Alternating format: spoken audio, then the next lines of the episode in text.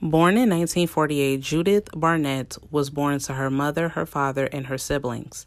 Not much is known about her childhood or early life. What is known is that by the time she graduated high school, she was married to Howard Witkin. Howard Witkin was a local neighborhood boy who grew up in Flint, Michigan, right alongside Judy. The couple would have three children together and then would move from Flint, Michigan to California, where Howard's business began to take off. While his career as a businessman was flourishing, his marriage and home life was crumbling. According to some, Howard would not show up on Sundays with his family to church. He also began to stay home a lot drinking, and he also got into a lot of loud arguments with his wife, Judy. Judy resented being a stay at home mom and having to be the face of the family, while Howard, in a way, got to do whatever he wanted. By the late 1970s and early 1980s, the Witkins had divorced, and in the divorce decree, Judy was allowed to have 50 50 custody with Howard with their children. She also was able to move anywhere that she wanted within reason. Howard also got to see his children whenever he wanted to. Judy would move back to Flint, Michigan with her children, and the children would go back and forth between Michigan and California for seeing and being with their parents. While in Flint, Michigan, Judy would hook up with a local businessman named Robert Singer. Robert Singer was a local businessman who took over his family's restaurant after his father died. According to some, Judy may have been attracted to him due to the fact that she probably thought he was really, really loaded.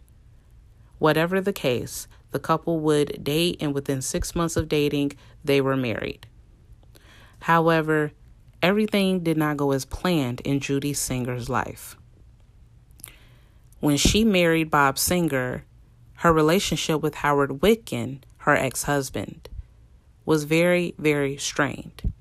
Howard did not like the fact that Judy was living in Flint, Michigan, and he also did not like the fact that Judy was making accusations against him far as him being a drug addict and an alcoholic and claiming that he was not a good father.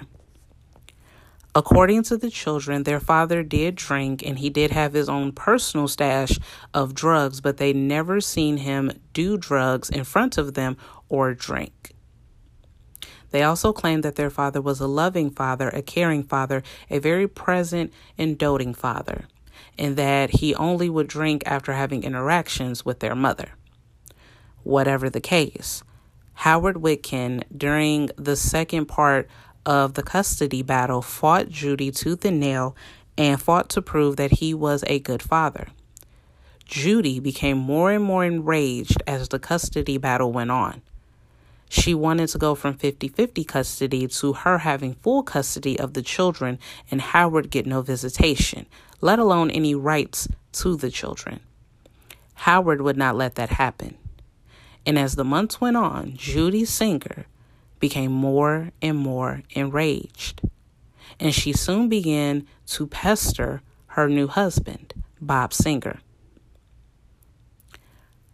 One night in 1981, Howard Witkin would come home from work and he would be ambushed outside of his California home. He would be left on his front lawn and police would find his body the next day. When Judy Singer was notified of her ex husband's murder, she was shaken, she was upset, and she also did not know how she was going to explain to her children that their father was no longer alive. Police initially did not suspect Judy or her husband Bob. They really did not know what could have happened to Howard Witkin as to why someone would want to do this horrible crime to him. They did have the old motive of someone wanted to rob him, being that he was a wealthy businessman with a drug habit. However, that theory quickly went out the window when it was discovered that Howard Witkin had over $500 in cash on him on top of jewelry, and his private section of drugs were not touched. So, with that, police were at a dead loss. That is until one month down the road when they would receive a letter.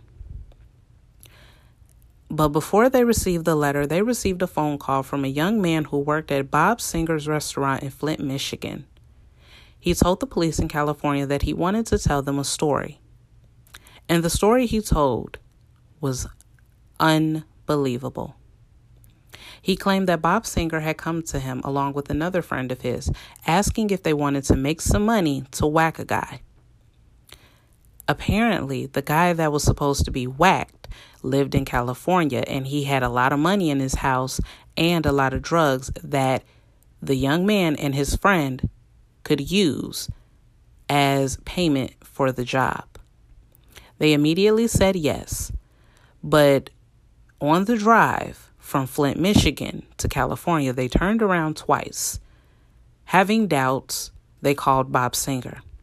Bob Singer reportedly pushed them to do the hit. They would then drive from Flint, Michigan to California, where they would then murder Howard Witkin, drive off into the night, never being identified up until after that month. Police initially went to Flint, Michigan police to see if they could probably get some answers out of Bob Singer, and Bob Singer claimed he knew nothing of Howard Witkin's death and was actually grief stricken due to the fact that he loved Howard Witkin's children so much he could not understand who would want to do this to him. Police were not falling for it. Although they knew that Bob Singer would not have done this on his own, they knew he would not turn on his wife Judy. However, Judy was making her own theories and doing things her way. After Howard Witkin's death, Judy would collect Howard Witkin's $750,000 estate.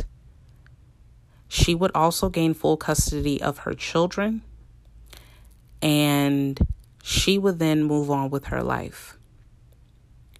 A few months after the murder, Bob Singer would be arrested along with the two hitmen and charged with the murder of Howard Witkin. In two very controversial, highly publicized, and scandalous trials, prosecution would put on evidence that Bob Singer was reportedly lured into the plot by none other than his wife Judy. Judy, being driven by greed and did not want Howard Witkin's estate to go to any type of girlfriend or new woman in his life down the road, she convinced her new husband to get someone to kill Howard Witkin. On top of her wanting full custody of the children, Judy felt that Howard was worth more dead than alive. However, police and prosecution did not have any evidence linking Judy Singer to either the hitman or the actual murder itself. Bob Singer's attorneys would claim that Bob knew nothing of the plot and he did not hire anyone to kill Howard Witkin. He also claimed that he would not have benefited at all from Howard Witkin's death because he was a businessman himself and had his own money. Prosecution was quick with a rebuttal. They claimed that Howard Witkin was a very wealthy and very successful businessman, the type of businessman that Bob Singer aspired to be. They claimed that the restaurant he owned was quickly going under and that the couple was in debt. They claimed that they both came up with the plan to murder Howard Witkin in order for Judy to get his estate to bail the couple out of their debt. Bob Singer reportedly denied these accusations and he also put on evidence that he had money in his bank account, his bills were paid up to date, and he had no reason and no issue with Howard Witkin. Bob Singer will be found guilty at his second trial after his first one ended in a hung jury.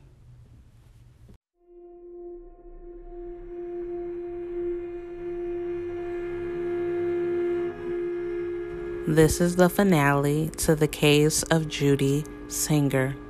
Viewer discretion is advised. So, after Bob Singer was convicted for the murder of Howard Witkin, he was sent off to prison. He began to get letters and phone calls, and what those letters and phone calls had to say were shocking. Not only had his wife been unfaithful after he had been convicted, but she was unfaithful during his trial. She had an affair with his defense attorney.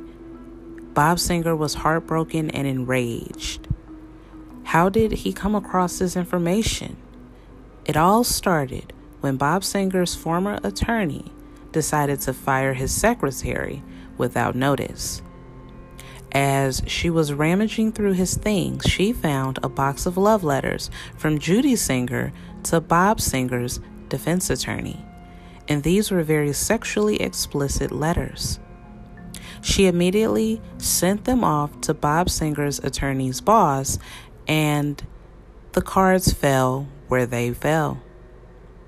When Bob Singer got wind of this information, he immediately filed for divorce, but he also contacted the police to give them a full, unadulterated account of the murder of Howard Witkin and give them who they always thought was at the bottom of the mystery. When Bob Singer met with California detectives, he gave them an earful he told them that not only had he killed Howard Witkin, but he had killed Howard Witkin at none other than the behest of his former wife, Judy Singer. Judy wanted Howard dead so that she could collect on his money. And also, she promised that Howard would be delivered out of debt if he did this. So, he claimed that he and a busboy took a car and drove from Michigan to California and ambushed the father and killed him. When police got wind of this information, they immediately went to arrest Judy Singer, who was shocked and enraged that police would even think to believe someone like her former husband. When she was put on trial, all of her dirty laundry were put on display for the jury to see. Judy Singer had a number of affairs in both of her marriages, and not only has she slept with Bob Singer's attorney, she had also cost the man his license by then filing sexual harassment complaints against him in order to receive more money from the law firm. The prosecution displayed Judy as a cold, calculating black widow murderer and her defense, which was very weak, basically said that everybody in the world was lying but Judy, and that Bob Singer was upset because he went down for the crime that he committed on his own, and he was also upset that Judy decided to move on with her life after he was convicted. The jury did not buy it. Judy Singer was found guilty and sentenced to life in prison. Her children went to the custody of her parents, and it is unknown if they have a relationship with their mother. Bob Singer continues to serve out his life sentence for the murder of Howard Witkin. Judy Singer continues to maintain her innocence and claims that she had nothing to do with the murder of Howard Witkin. The only thing that she is guilty of is having numerous affairs and not caring herself better. The film Blood on Her Hands, starring Susan Lucci, is loosely inspired by this case. Although their names were changed and some details were added, fictionalized, and let's just say the endings are completely different, the plot is still the same. One woman would use her feminine wiles to drive men to do her bidding and reap the benefits. Blood on Her Hands is available on Tubi TV, and you can also buy it on Amazon and rent it off of Vudu. This has been Till Death Do Us Part, the podcast. I thank you, I love you, and be safe.